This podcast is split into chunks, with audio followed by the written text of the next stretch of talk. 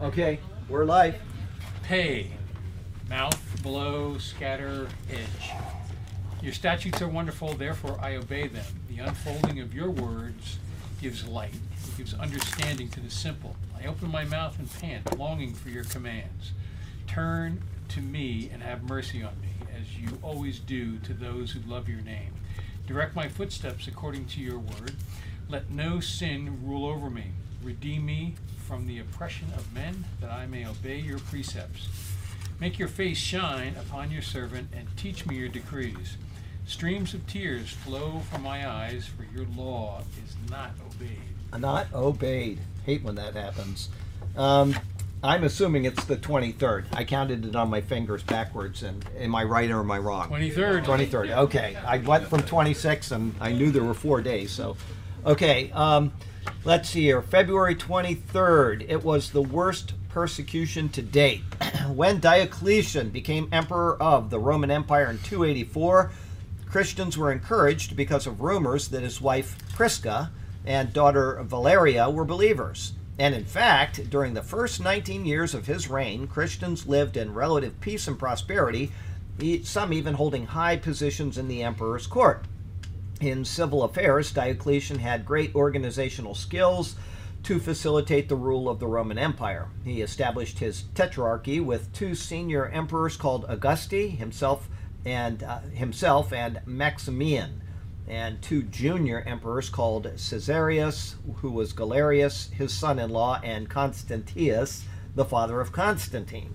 Gradually, life became more difficult for Christians. Deciding that religious unity would strengthen the empire, Diocletian published three edicts in an attempt to guarantee the supremacy of the Roman state religion. On February 23, 303, the day of the Roman feast Terminalia, an edict was posted that all that ordered all copies of scripture to be burned all churches destroyed, their property confiscated, and Christian worship forbidden. Additional measures were decreed the next day. Christians who resisted no longer had legal recourse.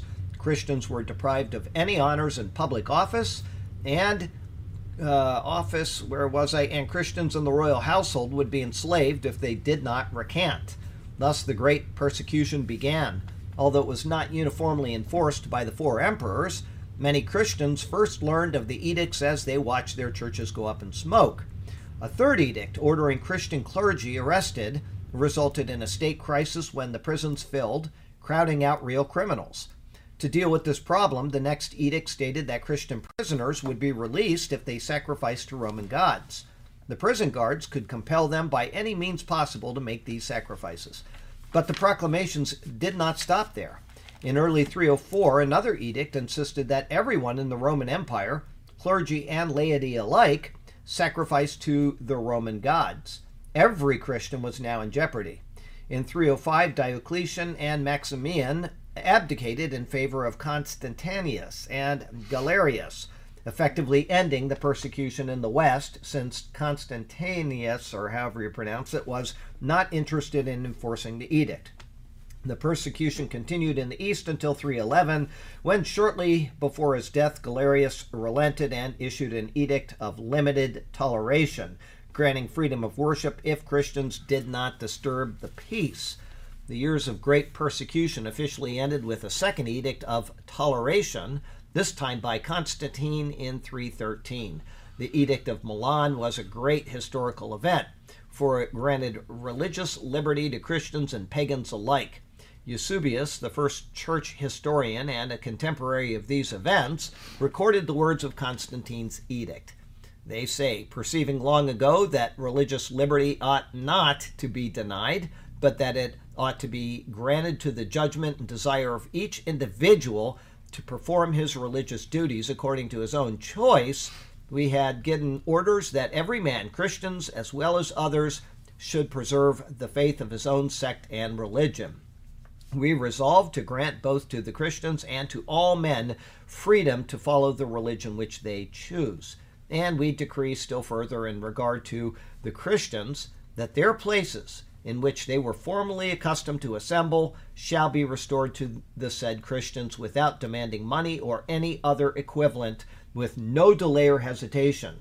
For by this means the divine favor towards us, which we have already experienced in many manners, will continue sure through all time.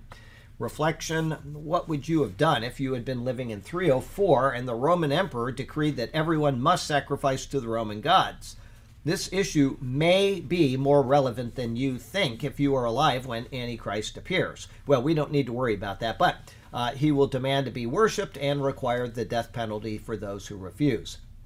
Another beast ordered the people of the world to make a great statue of the first beast, who was fatally wounded and then came back to life. He was permitted to give life to this statue so that it could speak. Then the statue commanded that anyone refusing to worship it must die. Revelation 13 11.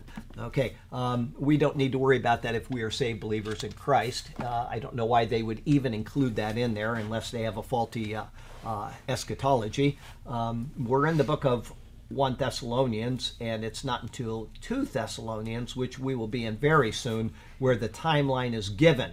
Um, uh, maybe what we'll do is we'll just go there before we uh, get into 1, Thessal- uh, yeah, 1 Thessalonians today, just to really quickly go through that. But we've got to go to the Lord in prayer.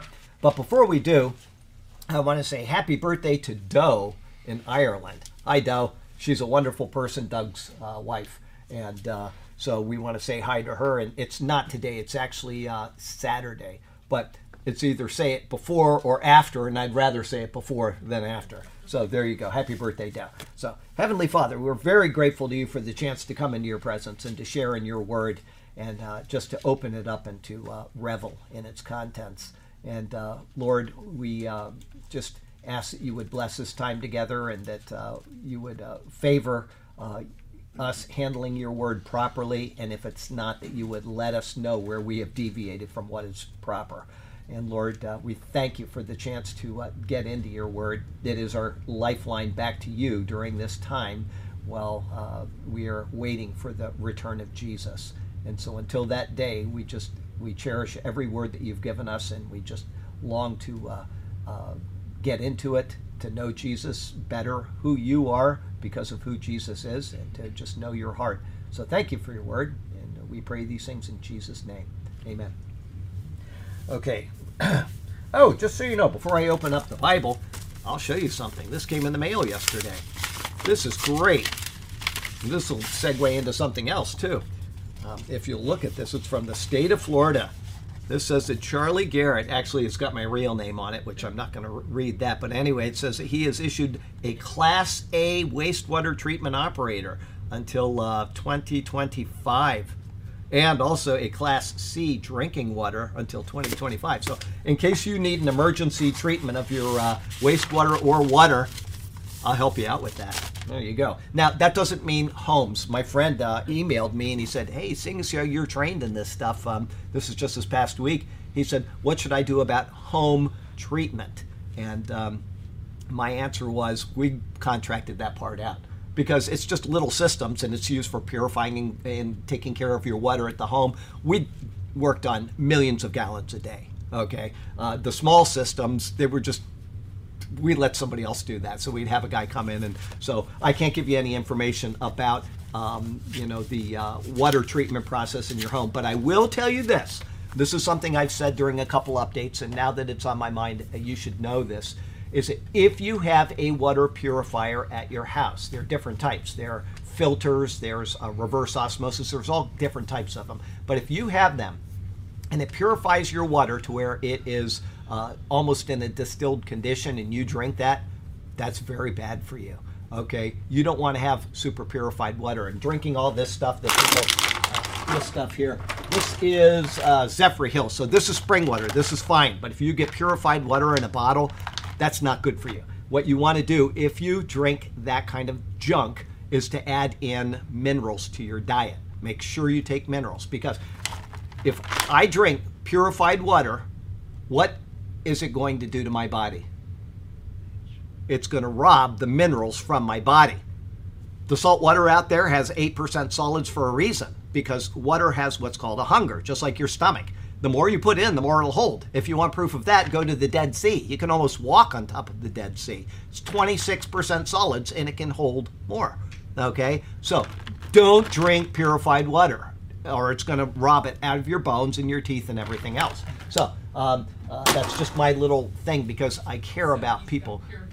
Yeah, no, that's just- Glad you got purified water back in the fridge. Yeah, no, this that might be purified. This is this is spring water here. I don't care. I don't drink bottled water ever, but that one was frozen, and so it was on the counter, and I said nobody's going to want that, so I've been drinking it as it thaws. But I'm not one to drink bottled water. I don't buy it. I drink right out of the tap, and uh, it doesn't bother me at all. Um, anyway, so that's my thing about drinking water. But if you need uh, uh, an emergency, your town suddenly has a crash of your wastewater treatment plants, give me a call. Maybe I'll come out and help you. Okay, there you Like go. a vacation.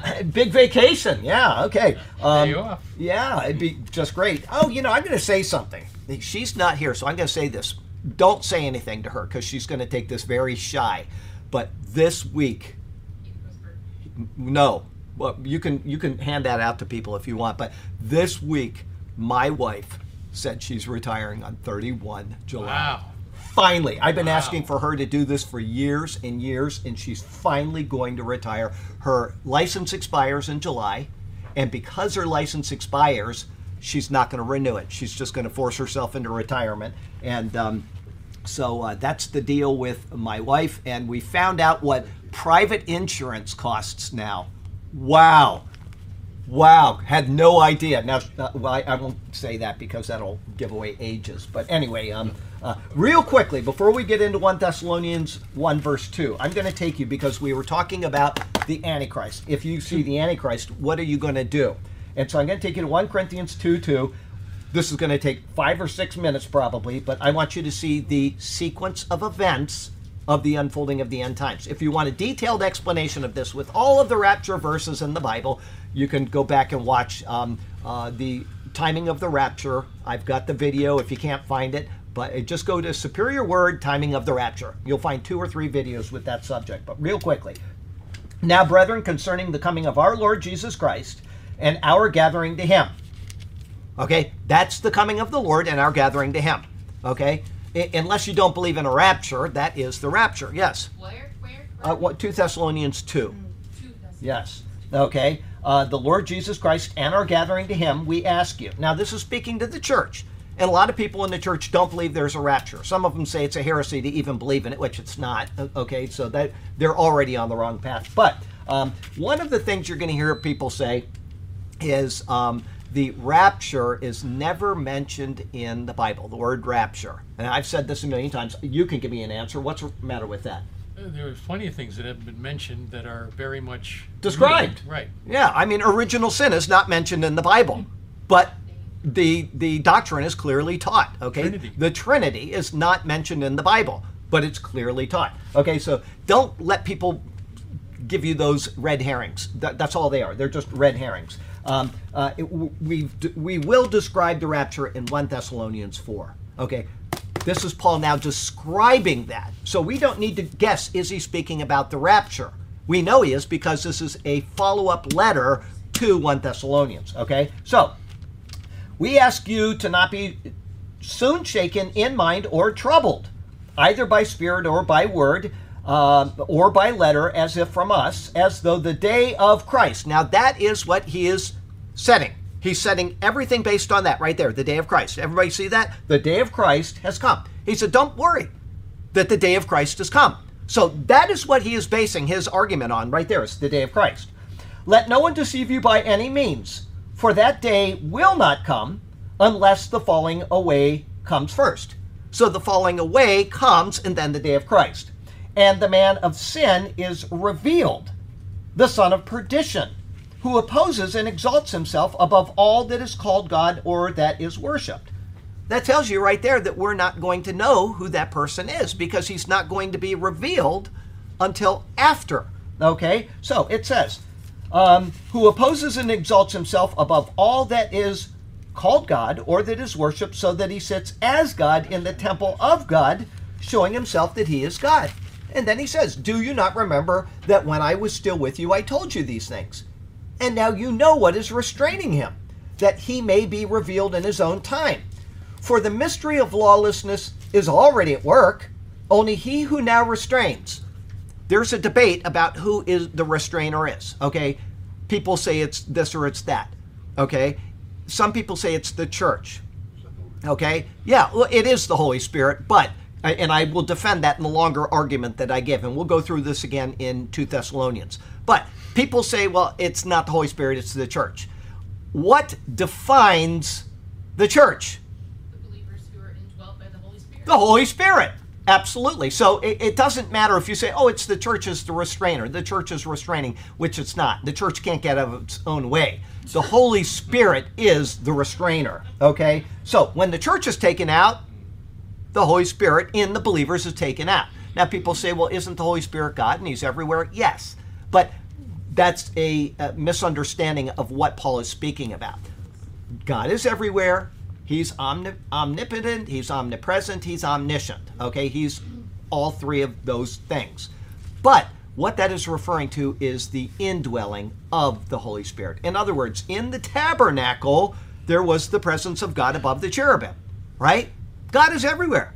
But there was a specific presence in the tabernacle of God. He had revealed himself in a certain way at that point in human history and in time and space. Okay?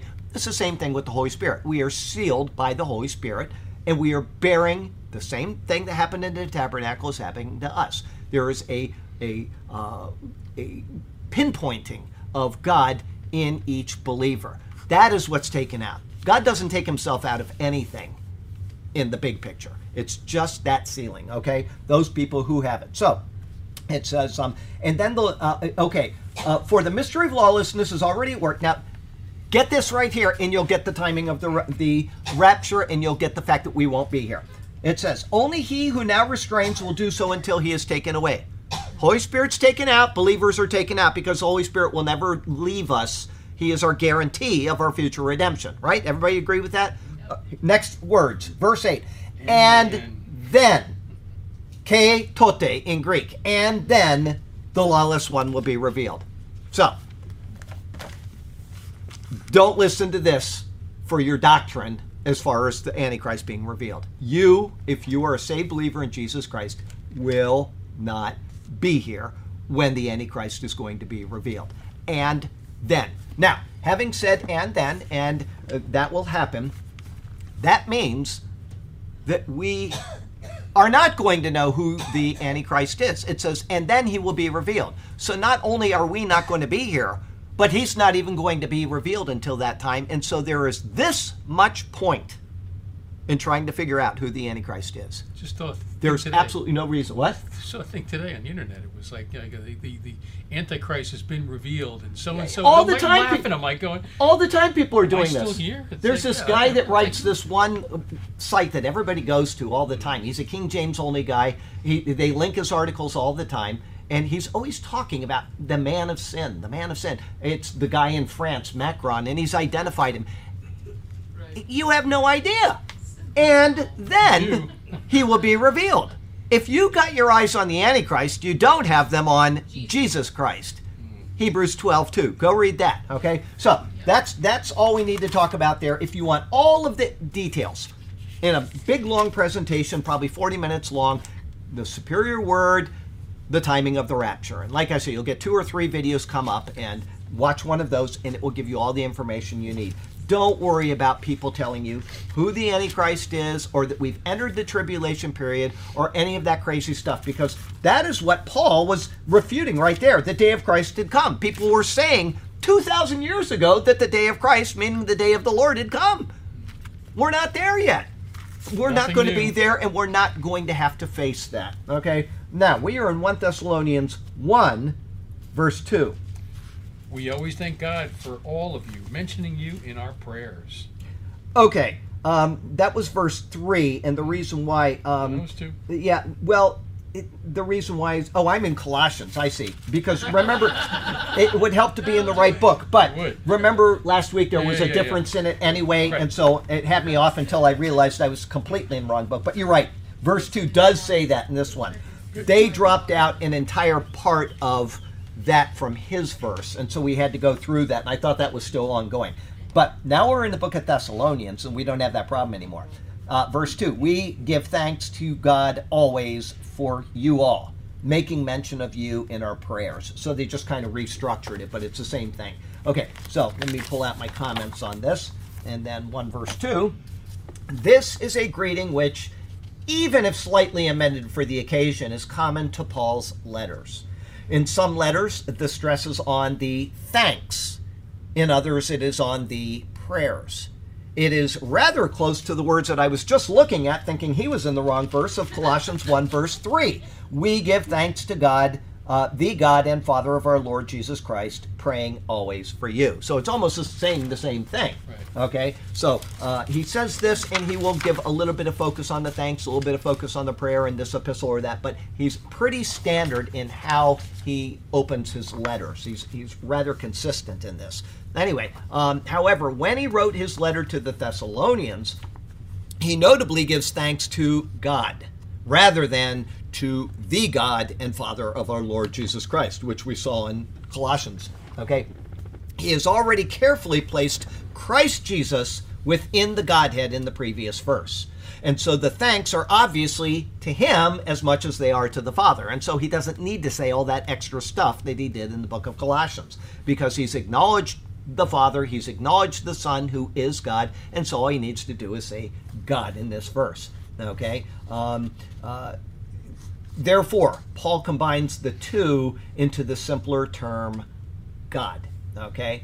Here he notes that he, Silvanus, and Timothy, and his words, give thanks to God always for you all. These thanks are lifted to God, who is both Father and the Lord Jesus Christ. Everybody got that? God is Father, God is Son, God is Holy Spirit. God is all three of them. Okay, that is how we define God. Okay, and then we have the Godhead. This is God the Father. This is God the Son. This is God the Holy Spirit. Okay, I understand that the Trinity is a very difficult thing to grasp for a lot of people, and I know that people struggle with it. If you want to see a careful explanation of it, both from verses in Scripture and a logical defense of the Trinity, you can go back and you can watch the Superior Word um, Doctrine. Go to the Doctrine playlist, and then you'll see, uh, scroll down, and you'll see, I think it's the third video, the Trinity. Okay, and I talk about the Trinity, and How then after that, the what? How appropriate. Yeah, it's called the Trinity. And then after that, we defend the uh, deity of Jesus Christ and then the humanity of Jesus Christ. And we also speak of the deity of God the Father, which everybody acknowledges, and then the deity of the Holy Spirit, which, for example, the Jehovah's Witnesses don't acknowledge the deity of either the Son or the Holy Spirit. And so you have to defend it because there are people that say that it's not taught. Well, it's very clearly taught. But go to the Trinity, see that, and then you can watch the other sermons and get a fuller understanding of the role of Christ in there. But God is God. He is Father, Son, and Holy Spirit. Each is a member within the Godhead. Okay? Um, so um, let's see here. Uh, these thanks that are given by them is, oh, I read that. Um, uh, there is, as always, his wording highlights the deity of Jesus Christ. There is the human Jesus, and there is the Christ of God being God. Okay? So when you think of Christ, that is God within his humanity. That is God coming down from the Godhead. He's the one that indwelt humanity. So he's putting on garments of flesh. All right? That is Christ. Christ is the merging of God and Jesus. Jesus, when we say that, is his humanity. And so it's it's you, have to go watch the uh, the sermons on the deity of Christ, the humanity of Christ, and then you'll understand these principles a little more. But um, uh, the human Jesus, there is the Christ of God being God. He is the Lord Jesus Christ who issues from God the Father and who dwells with the Father in the Godhead. It is to this God that their thanks are directed at this point. In their thanks, he then notes that they are making mention of you in our prayers. Paul's idea of praying without ceasing, which was found at the end of, uh, or I'm sorry, which will be found at the end of this book, uh, which he will state later. It'll be chapter 5, verse uh, not 16. That's rejoice always. Anyway, he'll say it in chapter 5, um, uh, is evident in these words that he's saying right now. Whenever the thought of one of his beloved churches came to mind, he and those with him would utter forth a prayer to God on its behalf. Okay, this is the way Paul handled prayer. Other people handle prayer differently. We kind of talked about that last week. All right, um, for me, it's it's a hard thing to do to spend more than uh, not a long time in prayer. I'm talking about just personal prayer. That's not an easy thing for me to do. What's easier for me to do is to just talk to God while I'm working. Oh God, this person came to mind. I pray for them, and just you know, uh, my brain doesn't focus real well on one thing. It's always going all over the place. Okay, so everybody's got their own thing as far as a prayer, but Paul said pray without ceasing, and he says, you know, right here he explains his idea of without ceasing. is just the church comes to mind. He says a prayer for him. Doesn't have to get on his knees. Doesn't need to close his eyes. He doesn't need to do any of those things. He just prays for him. So. Um, he and those with him at those times would utter forth a prayer to God on its behalf. When they talked about one of the churches, they would probably issue forth a quick prayer of both thanks and petition for it. To them, praying was certainly a normal extension of their regular lives and conversations. Okay, um, I was saying uh, uh, insurance. Okay, so we need to get insurance because my wife is retiring. And wow, what a headache that is. Now, at first, I thought, you know, we have to do one thing, and then I found out you don't have to do that, and you can do something else. And it's a, difficult thing to try to get insurance when you've been insured by somebody your whole life. Mine has been the U.S. government, and then it was the you know the private company that uh, ran the wastewater plant I was at, and then it was Sarasota County when they took over the. But we've always had insurance, and then when I left all of those, Hideko was a nurse, and so I just went under her. We've never had to worry about getting our own insurance, but I said, I'm not going with Blue Cross and Blue Shield after what they did a week and a half ago. Okay, I, I, will never do that. And so I need to find something else. And then I remembered Medi-Share and I called them. They're a Christian company. They they they can't say their insurance okay so they use different terms instead of saying that uh, this is your deductible they have a term that they use they can't use the word deductible because if they do then suddenly they the, the government says, well, you are an insurance company, and so we're going to start handling you differently. All it is is just changing terms. That's all it is. It's a uh, insurance company, and it's Christian based. Everybody there is a Christian. You have to uh, agree to certain Christian principles. But when you get done talking with them on the phone, and I know this because three times I talked to them in one day, and all three times they said, What can we pray with you about? Right then. And then I said, Well, pray for this. And they said, Okay, well, then let's do it right now. Okay, so this is a Christian company. They stop and they pray with you about the things that are on your mind. And I was so encouraged by that. And that's what they do as an extension of their regular lives.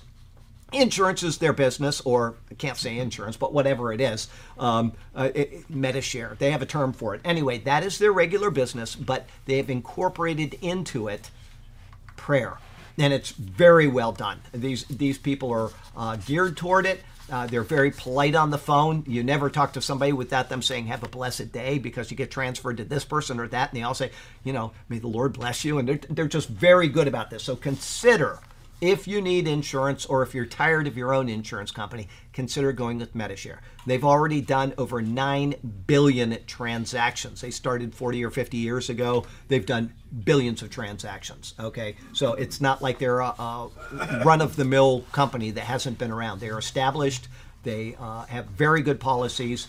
Go with Medi-Share if you can. Okay, so um, uh, that is an extension of their regular lives and conversations, just like Paul and those he's with, where they would stop and pray about things. Life application God already knows the end from the beginning. His plan is also complete in his mind. And so people will say, well, if God already knows the end from the beginning, then I have no choice in my salvation, aka Calvinism. They say, well, you have no free will because God has already determined that you will be saved. And that's not what that says. That's not what the Bible teaches, okay? It says that you must believe. God just happens to know if you are going to believe or not. Okay, it doesn't change the fact that you have to believe. And the same thing, you ask a Calvinist, do you pray? What are they going to say? Well, of course we pray. And they're, well, why would you do that? If God knows the end from the beginning and you have no choice in your salvation, then obviously you have no choice in what you pray for. And so why even bother?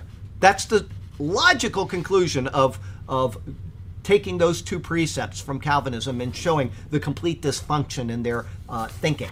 Okay, The fact is that if you don't pray, then God never would have heard that prayer, and He knew that before time began. It doesn't mean that you don't pray. It means that you do pray, and God already knows you're going to pray or you're not going to pray. An unspoken prayer is a prayer that will not be responded to. Okay, how do we know that? Because Paul says all the way through his writings, pray, pray, pray. And guess what he got that from? He got it from Jesus, who said, pray, pray, pray. Okay, and all the way through the Old Testament, people are praying. All right, so we don't have to worry about the thinking of people that say there's no point in praying because God already knows the end from the beginning. He knows if you're going to pray or not, and if you don't, your prayer is not going to be heard or responded to. Pray. Okay, so God figures our prayers into the plan, just as our free will calling on Jesus is figured into the plan. If we don't receive Jesus, we will not be saved. Despite what Calvin teaches and what all those people around the world teach, you have to receive Jesus. And if you don't do that, you will not be saved. Okay? That's just the way it is. If you don't, what is it? I just typed this verse today. All right, I'll take you to Acts. It was 15, and I think it was probably, I don't know, I, will look for it and I'll read it to you. Just type this today. And I make this exact point in that. He says, um, uh, where was that? Why do you put a neck? Okay, God. All right, I think it was um, Acts 15, verse 8. So God, who knows the hearts, acknowledged them by giving them the Holy Spirit. What did he just acknowledge? This is Peter speaking. God knows the beginning from the end. He knows the heart. Right. What's he knows the heart. You're Not going to fake him out. You're not going to fake him out. And so it means that you have to actively believe. And that's Peter, if you follow his words here, 6, 7, 8, 9, and 10, right here, no distinction between us and them, speaking of Jews and Gentiles. If you follow those four or five verses right there and compare them to Paul's gospel, Romans 10, 9, and 10, 1 Corinthians 15, 3, and 4, you are going to see that they say exactly the same thing. Right. There's not two different gospels, there's one gospel. One gospel. It goes to Jew and to Gentile. They say exactly the same thing that you believe in your heart and God will save you. And then what I did, obviously, because Peter is speaking about something that he saw, I'll go back and read you the whole thing. Now the apostles and elders came together to consider this matter. And when there had been much dispute, because Paul is saying you don't need to be circumcised in order to be saved, and the Pharisees that stood up said you do need to be circumcised and observe Moses, Peter rose up and said to them, Men and brethren, you know that a good while ago God chose among us that by my mouth the Gentiles should hear the word of the gospel and believe. What is he speaking about? Who, Peter is speaking about something that by his mouth. Roman centurion. That's right. In Caesarea. Cornelius the centurion. And what does it say? We'll go back and we'll read that so you can see this. Um, uh, he gives the gospel, and it's in a greater thing. Paul gives the very simplest gospel in 1 Corinthians 3 and 4, right? Christ died for your sins, Christ was buried, Christ rose again according to the scriptures. Okay? That's the, the very bare bones gospel. That does not mean that you have to say those exact words for somebody to respond and be saved. You can add in anything you want. You can talk for an hour, you can talk for five minutes. You're t- giving them a logical reason why they need Jesus, right? But in your words, you want to include those three basic things that Jesus is God, that he died for your sins, that he was buried, that he rose again, and that proves that he's God. Okay, so what is it? It says here, we'll go back and we'll read this. Um, we'll start in verse 38 of chapter 10 of Acts. How God anointed Jesus of Nazareth, Nazareth with the Holy Spirit and with power, who went about doing good and healing all who were oppressed by the devil, for God was with him. And we are witnesses of all things which he did in the land of the Jews and in Jerusalem, whom they killed, here it is, by hanging him on a tree. So there's the death.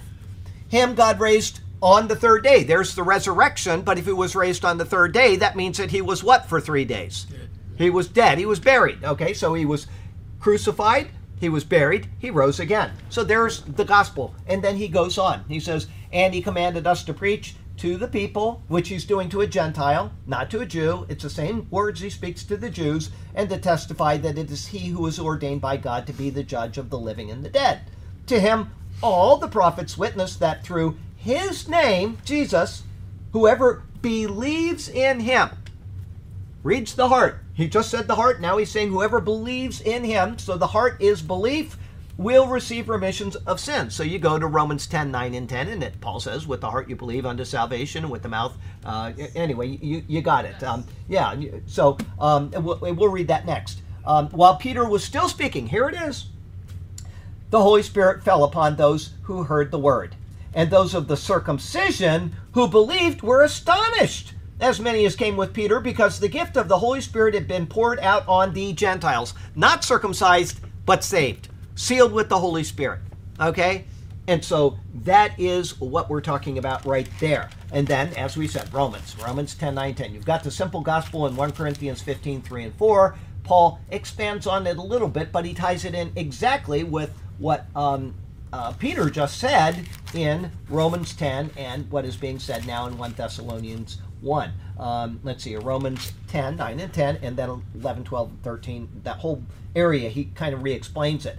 Uh, the word that you preach, the word must be preached. The word. It doesn't have to be written, but it is the word of God. It's explaining what happened. The word. That if you confess with your mouth the Lord Jesus and believe in your heart, there it is, believe in your heart. So God is reading the heart. Where was I? Okay. Uh, and believe in your heart that God raised him from the dead, you will be saved. And then he explains it. For with the heart one believes unto righteousness, and with the mouth confession is made unto salvation. Okay. And last week, you know, I, I put her on the spot. Jody, uh, have you seen the numbers on that? That's like better than all the sermons. Uh, and it's even better than my, my weekend things. Um, uh, we did Jim didn't open for us on Sunday because there was a lot going on. You know, we had people playing music and all kinds of stuff. And so um, I thought, I just want to do something short, and it turned out to be way longer. I know. I thought it'd take two minutes. It turned out to be like, I didn't realize until I edited it how long it was. Anyway, I walked back and I said, we need to do something really quickly just to open the church. And I said, she said, what, what do we do? I said, I'm going to tell you about Jesus, and you're either going to accept him or reject him. And she's like, okay. And I gave her one parameter, only one. And uh, then we came out and we did it. And I thought, oh, it's only going to take, you know, that just took 30 seconds to read that. It's only, and it was like 15 minutes long or 20 minutes long. You went into detail on each point, which was good. 25 minutes long. Okay, t- yeah, well, I, I didn't realize it. We're just having a conversation, which is what you would do on the street. Right. And so I wasn't worried about time. I was just worried about giving the details, and she'd say something, I'd respond, and it was totally off the cuff. We didn't practice it.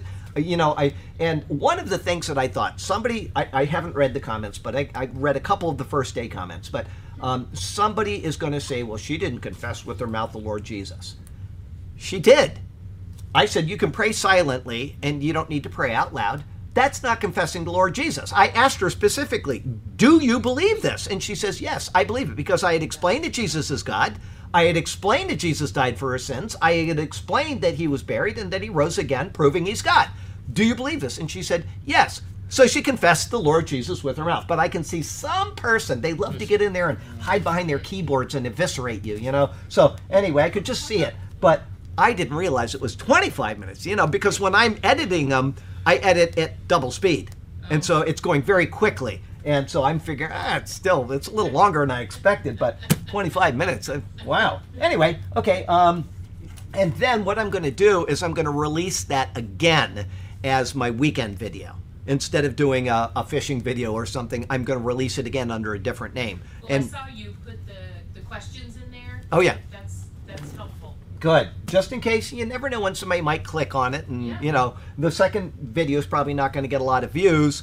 Doesn't matter. Hopefully, it'll get views from people that are based on the title, not opening comments or whatever I said in that. Okay. Anyway, so back to uh, one two um, life application. I'll read this again. Instead, God figures our prayers into the plan. We were just talking about that, believing in your heart, just as our free will calling on Jesus is figured into the plan. If we don't receive Jesus, we will not be saved. Likewise, prayers that are not uttered are not heard. And a prayer does not need to be uttered out loud. It can be uttered to God in your own and we know that God is he reads our hearts and minds. It says it like a billion times in different ways, but specifically it says it in Isaiah I think two times. It says it a couple times in the New Testament and it finishes up in the book of Revelation where Jesus says, "I am he who reads hearts and minds." Okay, so uh, you don't need to say things out loud. You're meditating on Jesus, you're talking to him and your your heart he knows. Okay? Anyway, uh, prayers that are not uttered are not heard. God's foreknowledge of all things outside of time factors in our actions within the stream of time. So pray. If you don't pray, he knew you were not going to pray, and he is not going to answer that prayer. Okay? And then Paul goes so far, I can't remember the verse, but he goes so far as to say the prayers of the many. He indicates that people praying collectively will have an effect. Okay, I think he was specifically talking about his release from prison, but it might have been something else, and I'm not remembering it right now. But anyway, the prayers of the many. So, uh, corporate prayer, there's personal prayer, there are all kinds of different types of prayer, and you just want to be engaged in prayer. That's what we do. Okay, some are uh, intended to convict people. Some are intended to, uh, you know, uh, give people a sense of emotion. Prayers have all kinds of of ways of being done, and the purpose is often different. So there's nothing that is written in stone. You must do this at this time of the day, or at this time of the church service, or anything like that. Okay, prayer is totally up to the person who is praying. Okay, one of the things that I, I uh, do every year, I've done it for the past I don't know how many years, is they always ask me to open the uh, Fourth of July uh, Patriots down in uh, uh, Sarasota at the uh, Kissing Statue.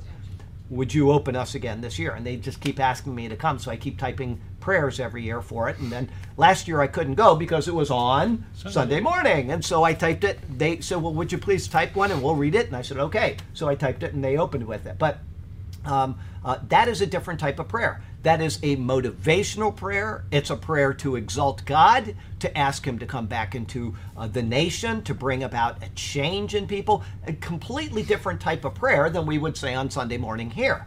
Okay? But uh, sometimes during the update, though, especially when Trump was in office, we would stop and we would pray that type of a prayer for him and his wisdom in governing the nation. Uh, there's no point in doing that now because the person that's in office has no wisdom at all. He, he's devoid of any wisdom. He's almost devoid of a brain at this point. But if we're going to pray for him, the only thing we're going to pray for that guy is for salvation. That's it. There's nothing else to pray for because he's not in with God. He has no. Yeah, well, he's not in charge either. That's right. It's, well, you, you can't be in charge if you don't have anything going on upstairs. That's a fact. Anyway, um, so yeah, the guy is just uh, whatever. Okay, so um, uh, we're in 1 3 now. We are. We continually remember before our God and Father your work produced by faith, your labor prompted by love, and your endurance inspired by hope in our Lord Jesus Christ. That is a long verse, but still, I, I, it's completely differently written in this one. Remembering without ceasing your work of faith, labor of love, and patience of hope in our Lord Jesus Christ in the sight of God and uh, of our God and Father. Okay, so it's completely differently worded. Yeah, they, they, just shuffled it around. They, they did one of these things. They came up with it. You know, I read something talking about shuffling. This has nothing to do with the Bible, but it was so interesting because it has to do with, uh, you know, the wisdom of God, will say. If you have, they say, and I find this almost impossible to believe but they've done the numbers. They say that if you take a deck of cards and you shuffle them, the chances of them coming in the same order as any card that has ever been shuffled in the history of card shuffling is like one in zupu zupu zupu zupu billions. It, it, it, it, it's impossible. It will not happen. That you will be shuffling forever until you come to another repetition. And if it happens, it's completely by chance. But every time you shuffle, it is an original shuffle that has never happened before. And I thought that that seems almost incredible. But they showed the numbers, and I thought that's nothing. That's literally nothing. Think of it. It's just 52 cards. Right. Think of the wisdom of God. Everything in this universe that He has created, everything Falls that happens, mm. everything falls into place. And we're dealing with 52 cards, and they're saying that you will never shuffle ever the same shuffle as another person is shuffled. And it, I, I couldn't believe it. I'm like, how can that be? But the numbers That also promotes that there's not going to be anything like randomly evolved. randomly evolved is so far beyond 52 cards that um uh uh okay i don't need that and i hope it doesn't ring again i'm not going to open it but i just didn't want that to uh, ring again during the class exactly that that's exactly right i mean the dna sequencing is so far beyond 52 cards Right. so far beyond it that and that shows you the wisdom in the mind of god that he's got Billion people currently, how many billion prior? at how many billions and billions and Everyone's billions of people, Oh, no. and we're all completely unique. You know, even you know, I was thinking about um, people that clone their dogs. I want to have my same dog. They're not getting anything even similar to the same dog. From the moment that dog is born, even in the womb, every experience is factored into its little brain. Okay? Everything in this universe is so complicated. It is so complicated, and yet God knows every single bit of it. Every bit of it. And we we think about, well, that's on the planet Earth. He's got trillions of stars out there, and every star's got these these planets going around him, and he's aware of all of this.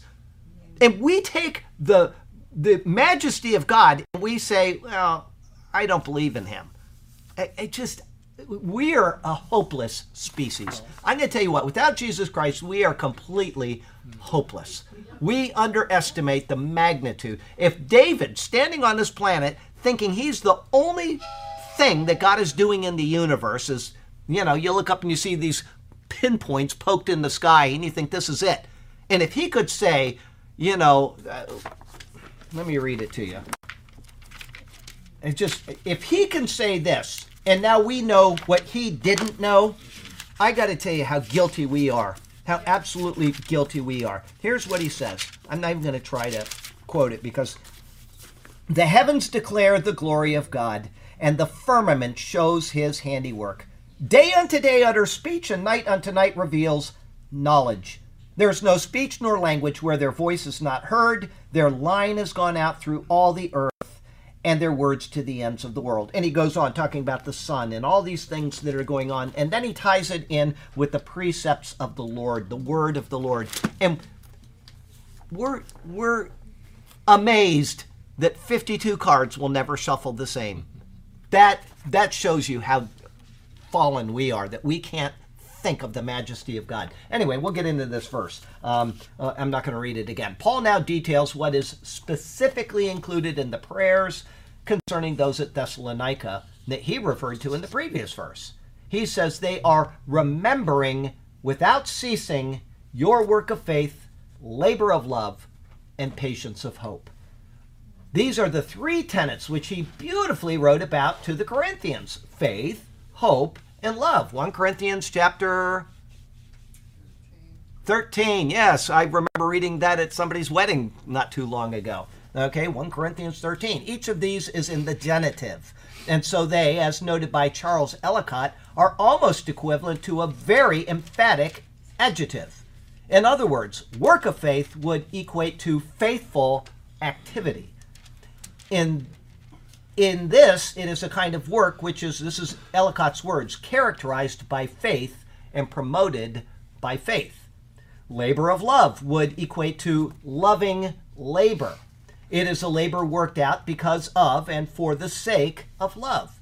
And patience of hope would equate to hopefully patient. It is a patience which is grounded in hope and which is continuously nurtured by that same hope. This is the way that Paul is describing it in the Greek, in the genitive case. Each of these traits is in those at Thessalonica, as Paul says, in our Lord Jesus Christ. That's his words. What is more appropriate is of our Lord Jesus Christ. In all three of these traits, Jesus is the object. He's not the subject. We have the hope of love of our Lord in our work of faith. We have hope of our Lord in our labor of love. And we have hope of our Lord in our patience of hope. Because he came, because he is with us, and because he is coming again, we have this hope fully and completely. This is what Paul is saying. And so, you know, little words like the word eis, ice is how it's pronounced in Greek, E I S.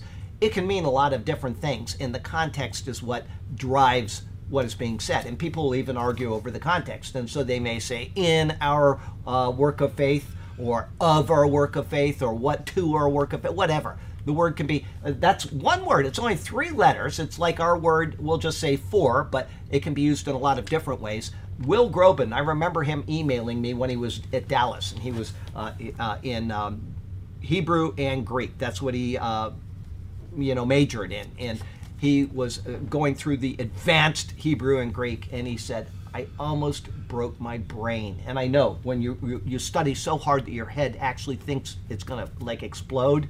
He said, I almost broke my brain over that word because you, you want to be precise. You want to know this is what God is telling us, and I don't want to mistranslate the Bible. You know, and that's why it's so sad that people aren't willing to check these things out. They open one version, they say, "This is the version. This is I'm going to stick with this forever." It's got all kinds of errors in there, but I don't care. I'm going to stick with that. The more you study, the more you learn. It's fine to read one version, but when you finish it, maybe read another version and just keep going. Keep reading, keep studying, keep learning because one little word, in or of, can make a really big difference. I'll read that again so you see what I'm saying. Each of these traits is in those at Thessalonica. Paul just gave those three traits, as Paul says. And then Paul says in this version, in our Lord Jesus Christ. So the New King James Version probably follows the King James and says in, okay? What is more appropriate is of our Lord Jesus Christ. I'll read the comment so you can get it. In all of these traits, Jesus is not the object, he is the subject. We have the hope of our Lord in our work of faith. We have hope of our Lord in our labor of love. And we have hope of our Lord in our patience of hope. Because he came, because he is with us, and because he is coming again, we have this hope fully and completely. One little word can change the entire thought process of what's going on. It's not going to affect your salvation, but it can affect how you perceive what you are doing and why you're doing it in the first place, or what is the goal of it. Okay? So, finally, he notes that our hope of the Lord Jesus Christ is, and this is Paul's words now, in the sight of our God and Father. This means basically before or in the presence of. Because of our hope in Christ, the attentive eyes of our Heavenly Father are upon us. He is pleased to have a relationship with us once again because of the merits of Christ. Now, think of it before we came to Christ, He could not have a relationship with us because we had sin in us. And it says, Your eyes are too holy, so too pure, too holy to uh, look upon sin. I, I, know I just blew that verse, but anyway, um, uh, basically he says it. He says, Elsewhere, your sins have separated you from your God. Your sins. Uh, uh come on, Burke, help me out. Okay, to have separated you from your God. Okay. Anyway, uh, you got these verses that let us know that God cannot fellowship with man. He cannot. When you have sin in you, which we all have sin from the moment we're born, God cannot accept us. There's no fellowship at all. Okay? And the only way to have that reconciled is by faith in his provision, which is the Messiah. He had uh, that restored in Abraham when Abraham believed him and God credited it to him for righteousness. It was a future hope in the coming of Messiah. God can now fellowship with Abraham in a way that he could not before. Okay? The same is true after the cross, but in a more full sense. Is that when we, before we come to Jesus Christ, we're separated from God. We have no fellowship with God. Doesn't matter what people think and what they believe, and they have all these emotional experiences that they say this is of God. As irrelevant. Without Jesus Christ, it is not of God. But when we come to Jesus and we believe the gospel message, now we have the eyes of God upon us. And it's not because we have changed in and of ourselves, it's because we have changed positionally in Christ. God is looking at us through the lens of Christ, and so he can filter out the sin that we have in us. It is covered by the blood of Christ. Otherwise, he wouldn't be able to look at us. But with Christ, all things are possible. God can now fellowship with us. He, Jesus, is our Redeemer and our mediator. And so in Him and through Him, we are brought into the very presence of God. Okay, a Redeemer is the one that purchases us back, He buys us back from the power of sin. A mediator is the one who intervenes between God and man. Man has fallen. We cannot have a relationship with God. There must be a, a mediator. And that is why the priest, the high priest of Israel in the Old Testament, was a fallen, fallible man. And when he mediated for the people, he had to do what first? His own sin. He had to sacrifice for his own sin.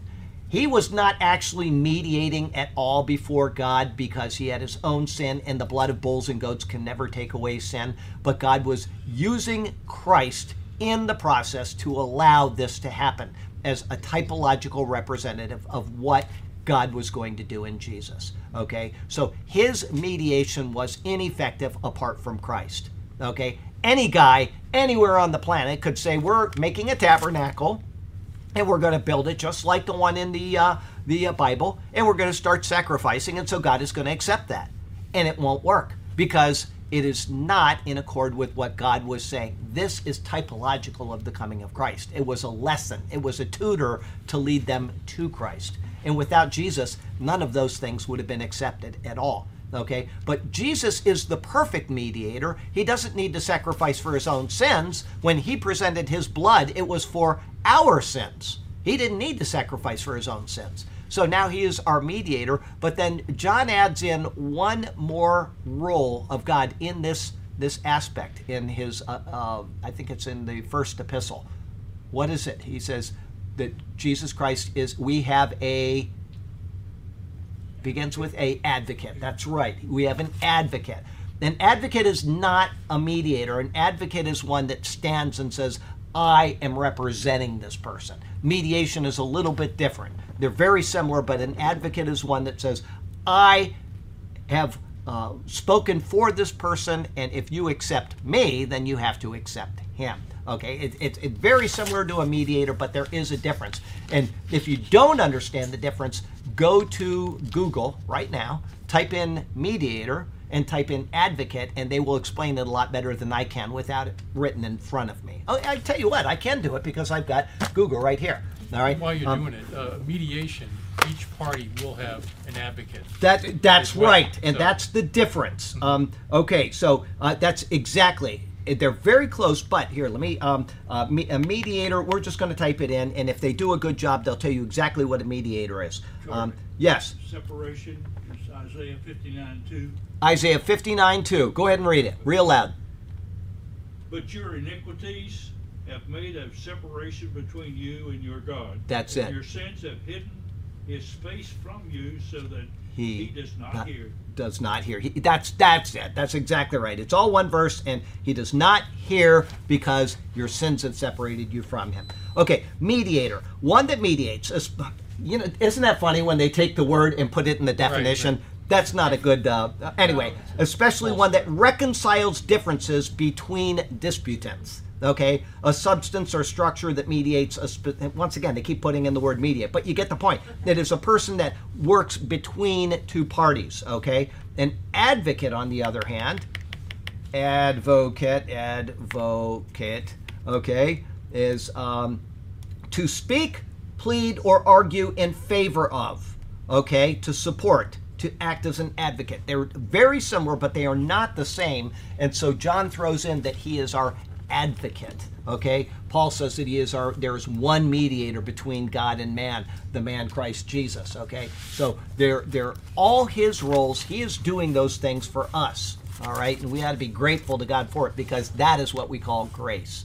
He was under no obligation to do what he did. We are the ones that turned from him. Eh, You know, I was sitting there just yesterday thinking of exactly this. It's coming back to me because, anyway, um, uh, here we are. It's- because somebody sent me an email. It's, it's coming back now. Anyway, um, uh, we are the ones that offended God. He was under no obligation to do anything at all to bring us back to himself. And that tells you that if he was willing to go through what he went through, God entering into and uniting with humanity in the womb of a woman, in order to bring us back to himself, it tells you that there is some importance in us. And when I look around at people and I think the things we're doing in this world, what is it that you see? And, you know, and David asked that question what is man that you're mindful of him? David understood that. Eh, What is it that God sees? But there is an importance in us that He felt it was worth doing what He did. That is grace. God saying, there is something that is of value that will last for all eternity, and I am going to initiate the process of making it happen. That's impressive. Okay? The, the uh, mediator that you mentioned, First Timothy two four. Right.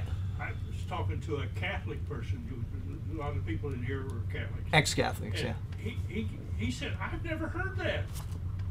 And you can tell some of them, and they just it's like, he wanted to read it, and he read it, and he said, I, I'm amazed. yeah, one mediator. Yeah, and that's There's the more argument. pages in there too. There It's are a lot more. Start reading it, buddy. Yeah, that's absolutely right. You know, there are times where I will say to somebody exactly that. Why are you going to a priest? Right. That priest can't do anything for you. And I explain what I just did about mediation. Christ is the only one that can mediate. They already have sin. If they are covered by Christ, then they don't need a mediator other than Jesus. And because Jesus is their mediator, why would you need them to mediate for you? Because it says that he's the one mediator. The whole thing is illogical. But they are so into this religion, this this religion that they miss the point of what Jesus has done. I'm glad you did that. One mediator. One. Okay, life application. Did I? Yes, I did read that. Paul's words of this verse show us that our works are to be works of faith in order to be pleasing to God. Any work not done in faith will not be credited to our account of heavenly rewards. That's very clear. I say that quite often uh, during sermons because I think it's a point that people need to understand. And uh, commentaries, I will include that as well from time to time.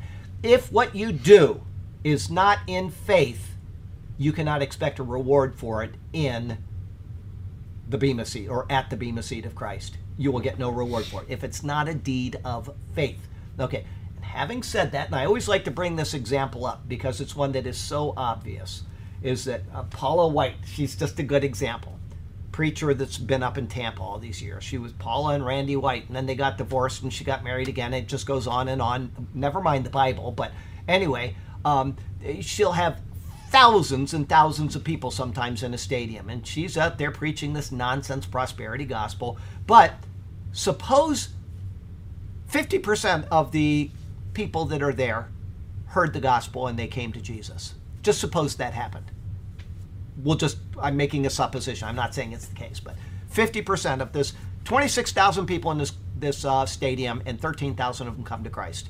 How many will she get rewards for when she stands before the lord Zero. Zero. She's going to get zero. One, because the Bible says you're not to be a preacher, and there's men in there. A woman is not to have authority, uh, teach or have authority over men. And two, she, well, that's basically it right there. She's violating Scripture, but secondly, she's not doing what she's doing out of faith. But forget the faith part. I'm not the one that reads the heart. I am the one that reads the Bible. And the Bible says that she is not to be a preacher or a teacher of men. And it's not just women in the congregation, it's filled with men too, all with their uh, little hopes of getting rich or whatever it is.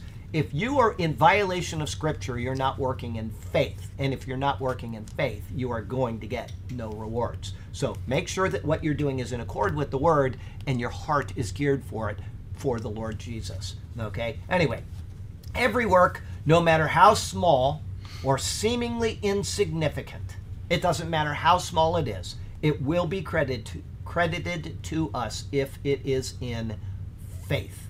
The one I brought up, uh, Jody and I were talking about something on Saturday, and uh, I brought up this lady. She comes to mind all the time. I was in a church, and uh, it may have been a story that somebody said, or it may have been somebody that they knew in this church. Anyway, I don't know this lady personally, but she was bedridden and she had pictures of people all over her walls and she prayed for every single one of those people every single day and if somebody brought a new picture in she'd pray for that person as well that is a person living in faith while she can't do anything else every single prayer that she utters is in faith that she's praying to the god who hears and therefore every single prayer no matter how seemingly insignificant her deeds are are going to be rewarded at the Bema seat of Christ.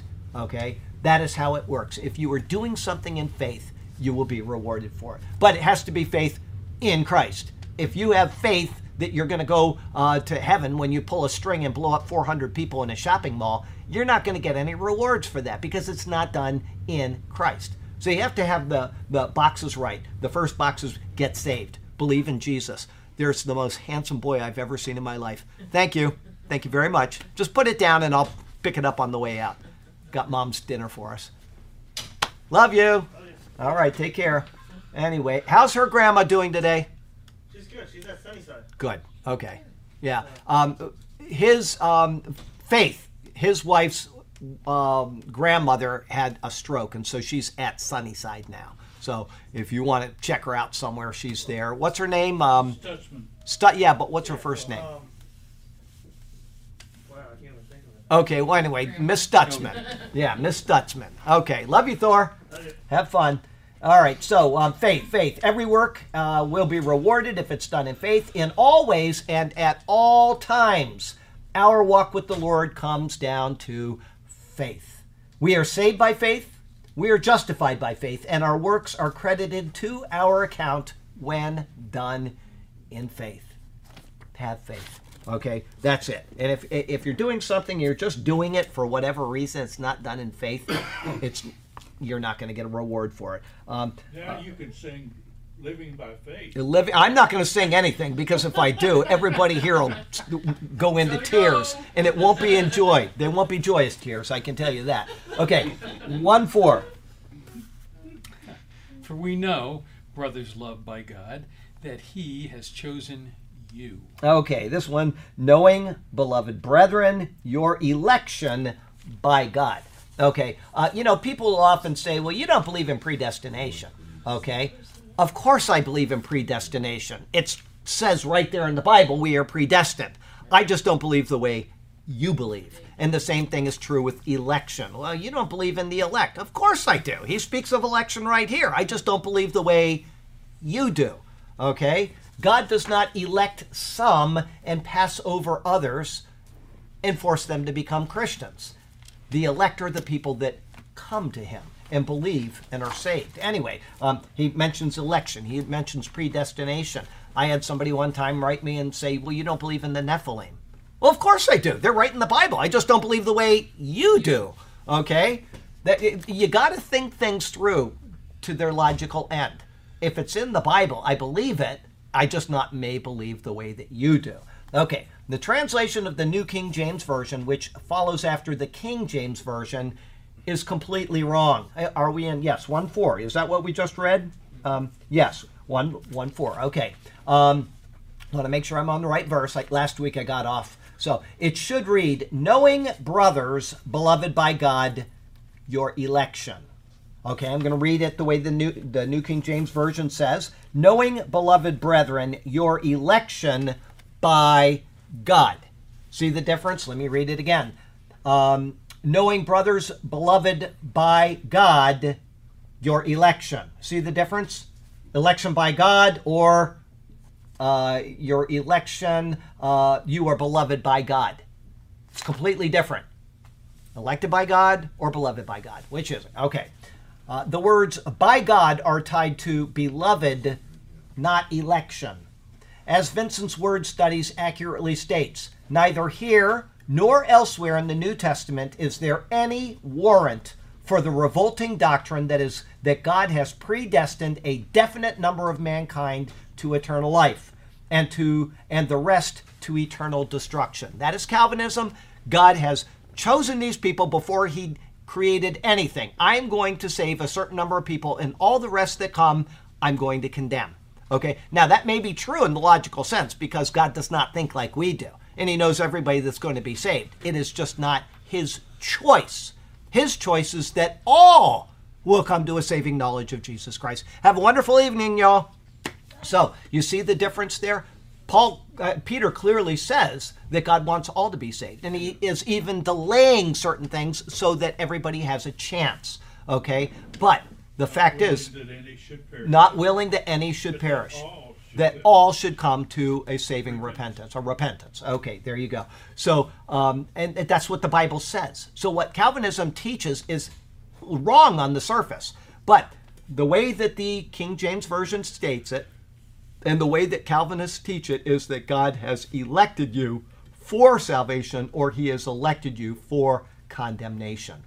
He beloved, all people are beloved of God if they are in Christ and they come to Christ, they become actually beloved. How do we know that? That's what we call potential and actual. Christ died for every person on this planet. Every person, potentially. Okay? He only died for the people actually that come to him. There's a difference. And Calvinism fails to make that distinction. Especially of those who believe. That's right, especially of those who believe. Exactly. Nobody's left out of the equation, but only those who believe are included into the result of the equation.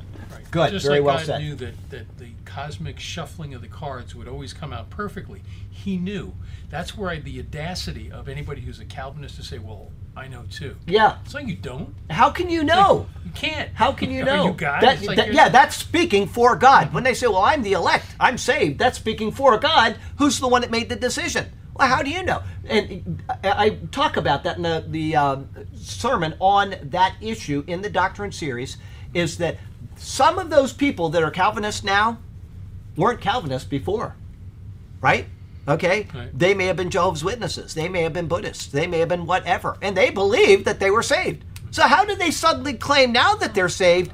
You see the, the, the fallacy there? You see the, the problem in their thinking? They have incorrectly evaluated the situation before, and there's no proof that they've evaluated it correctly this time.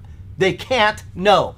It's speaking for God, and therefore we've got a bunch of gods running around calling themselves Calvinists. Anyway, um, let's see here. Very well done. Thank you. Um, neither here nor elsewhere in the New Testament is there any. I read that. That's um, Charles uh, Ellicott's uh, thing. Let me continue on with it. And he says um, uh, the sense in this passage appears to be defined by the succeeding context. That means the succeeding context of the next verse. The Thessalonians had been chosen to be members of the Christian church, and their conduct had justified the choice. In other words, the translation which ties by God to election is intended to support exactly what we were just saying the Calvinist belief that God has pre elected all who will be saved.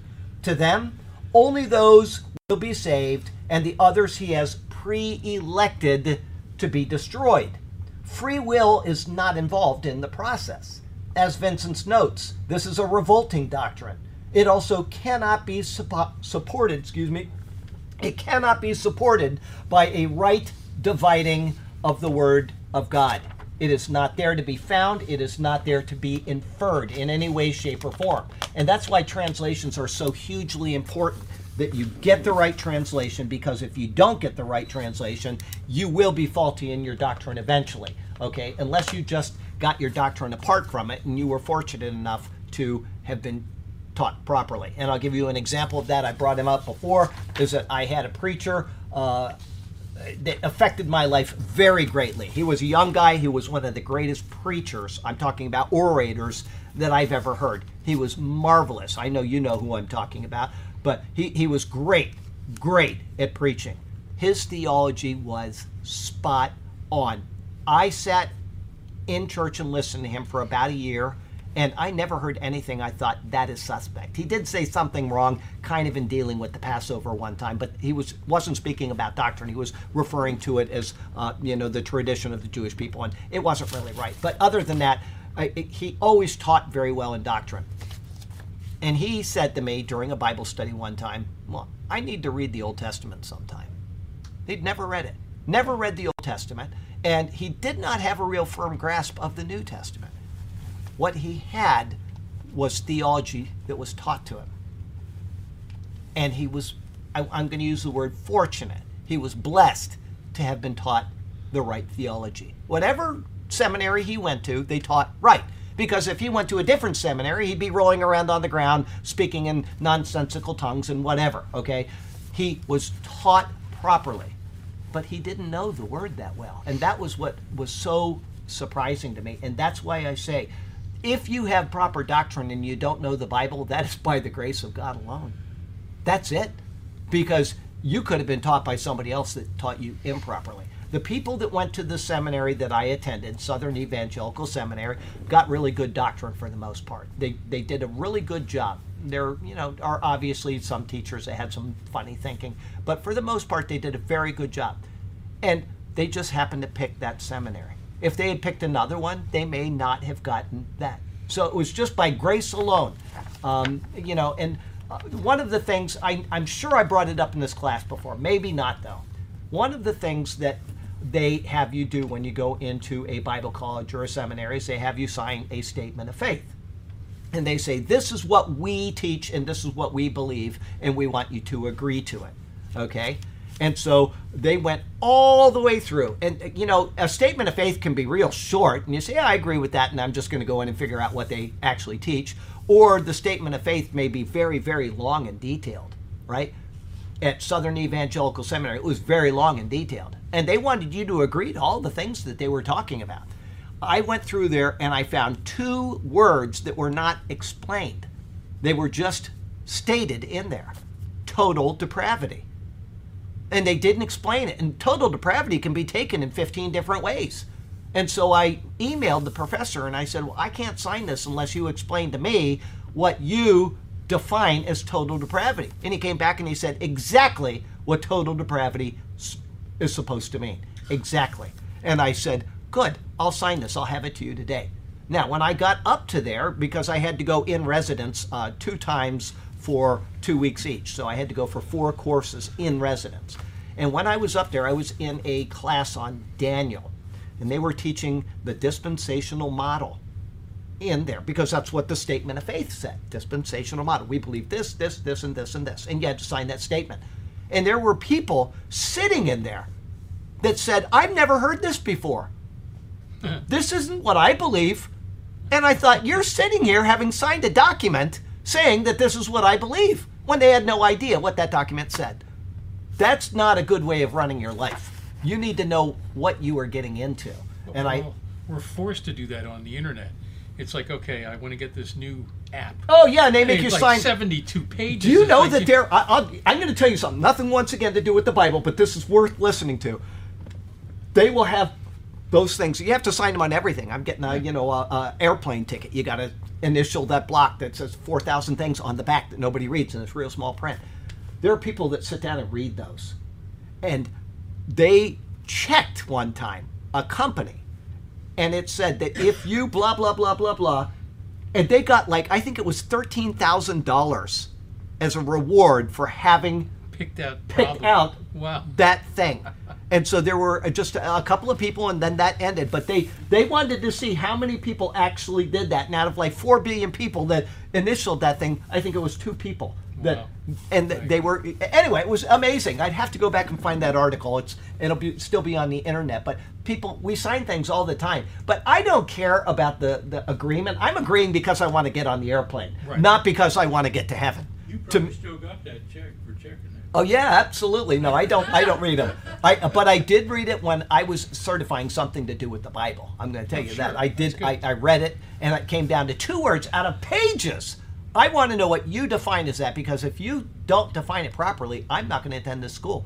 And boy, Professor Potter, he came back and he spot on. I'm coming, buddy. Okay, so um, uh, where I, I guess I'm gonna have to read this again because I don't know where I stopped off. Rather, Paul says to those at Thessalonica, knowing brothers, beloved by God. Okay, not uh, by, uh, by uh, elect by God, but beloved by God. He is stating that they are beloved by God because they have come to God through Christ.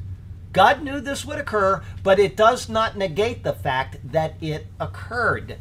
God granted them the choice. They chose, and God saved. From there, Paul mentions your election, not by God. He says your election. This is tied into knowing.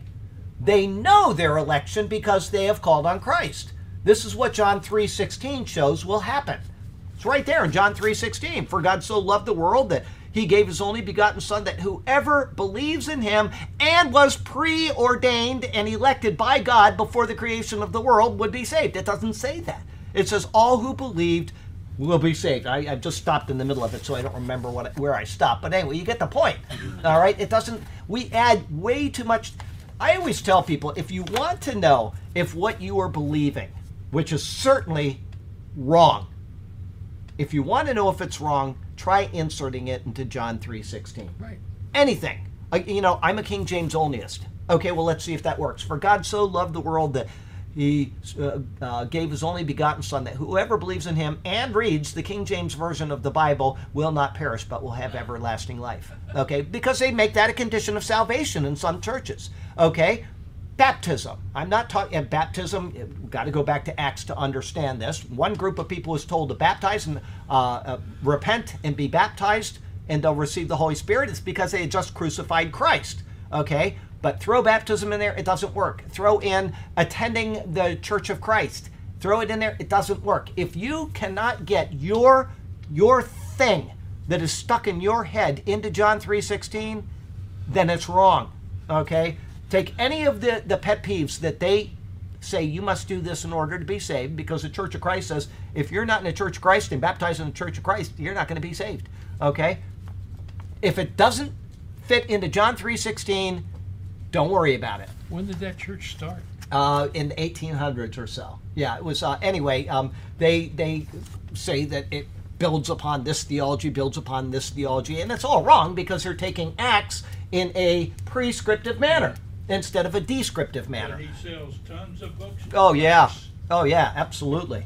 There you go. Okay, so um, uh, God granted them the choice. They chose God. Say from there. Oh, we got to go. From there, Paul mentions your election. This is tied into knowing. They know their election because they have called on Christ, and then that's where I left off. John three sixteen shows that will happen. This is what Paul's letters say will happen, and this is how it works. When a person freely believes in Christ, they that person becomes the elect of God. Okay, that's all there is to it. That's the way that the Bible works. That's the way theology works. Life application. John 3 6, oh here it is. My example. John 3:16 does not say for God so loved the world that he gave his only begotten son that whoever is pre-elected by God is regenerated in order to believe and then he believes in him shall not perish but have everlasting life. No, it does not say this. If you are separated from God, call on Christ. Be forgiven of your sins and be reconciled to your heavenly Father. That's what God would ask us to do. It's funny that I, I, I say these things and then I never read my notes. I typed these like seven years ago.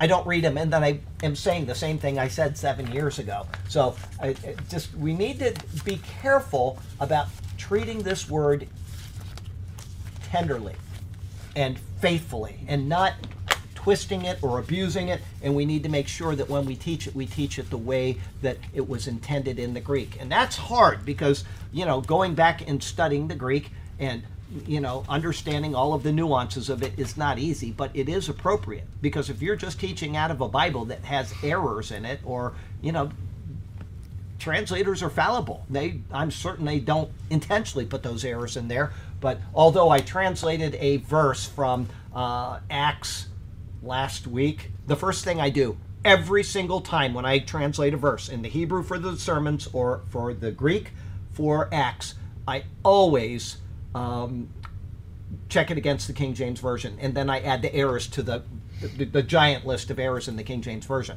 But I actually have to wonder if they didn't intentionally blow this verse. It was like five words, and they got four things wrong in it, and I'm like, I, I couldn't believe it. It was that bad. So um, I, I said to myself. I wonder if they actually intended to just see if people would even catch this, but whatever. Anyway, uh, here we go. Heavenly Father, we're very grateful to you for the chance to come into your your presence and to share in your word and to think on the majesty of who you are. Oh God, you're so beautiful. You're so perfect. And the fact that we can shuffle 52 cards for eternity and not come up with the same deck shows us the magnificence of you who created all things. We, we, we take Tinker Toys, God, and we equate them to something marvelous, and we neglect to praise you. Forgive us for this and help us to always consider your, your stupendous nature and to appreciate you in all your fullness all the days of our lives. Thank you, O God, for revealing yourself to us through this word. Thank you for sending Jesus to redeem us. We love you and we praise you. We exalt you in his name. Amen. Ah. Okay, let me back this up for the folks online. And Sergio's not here to make the sound work, so we're going to lose sound, but we'll wave to you anyway. Sign language.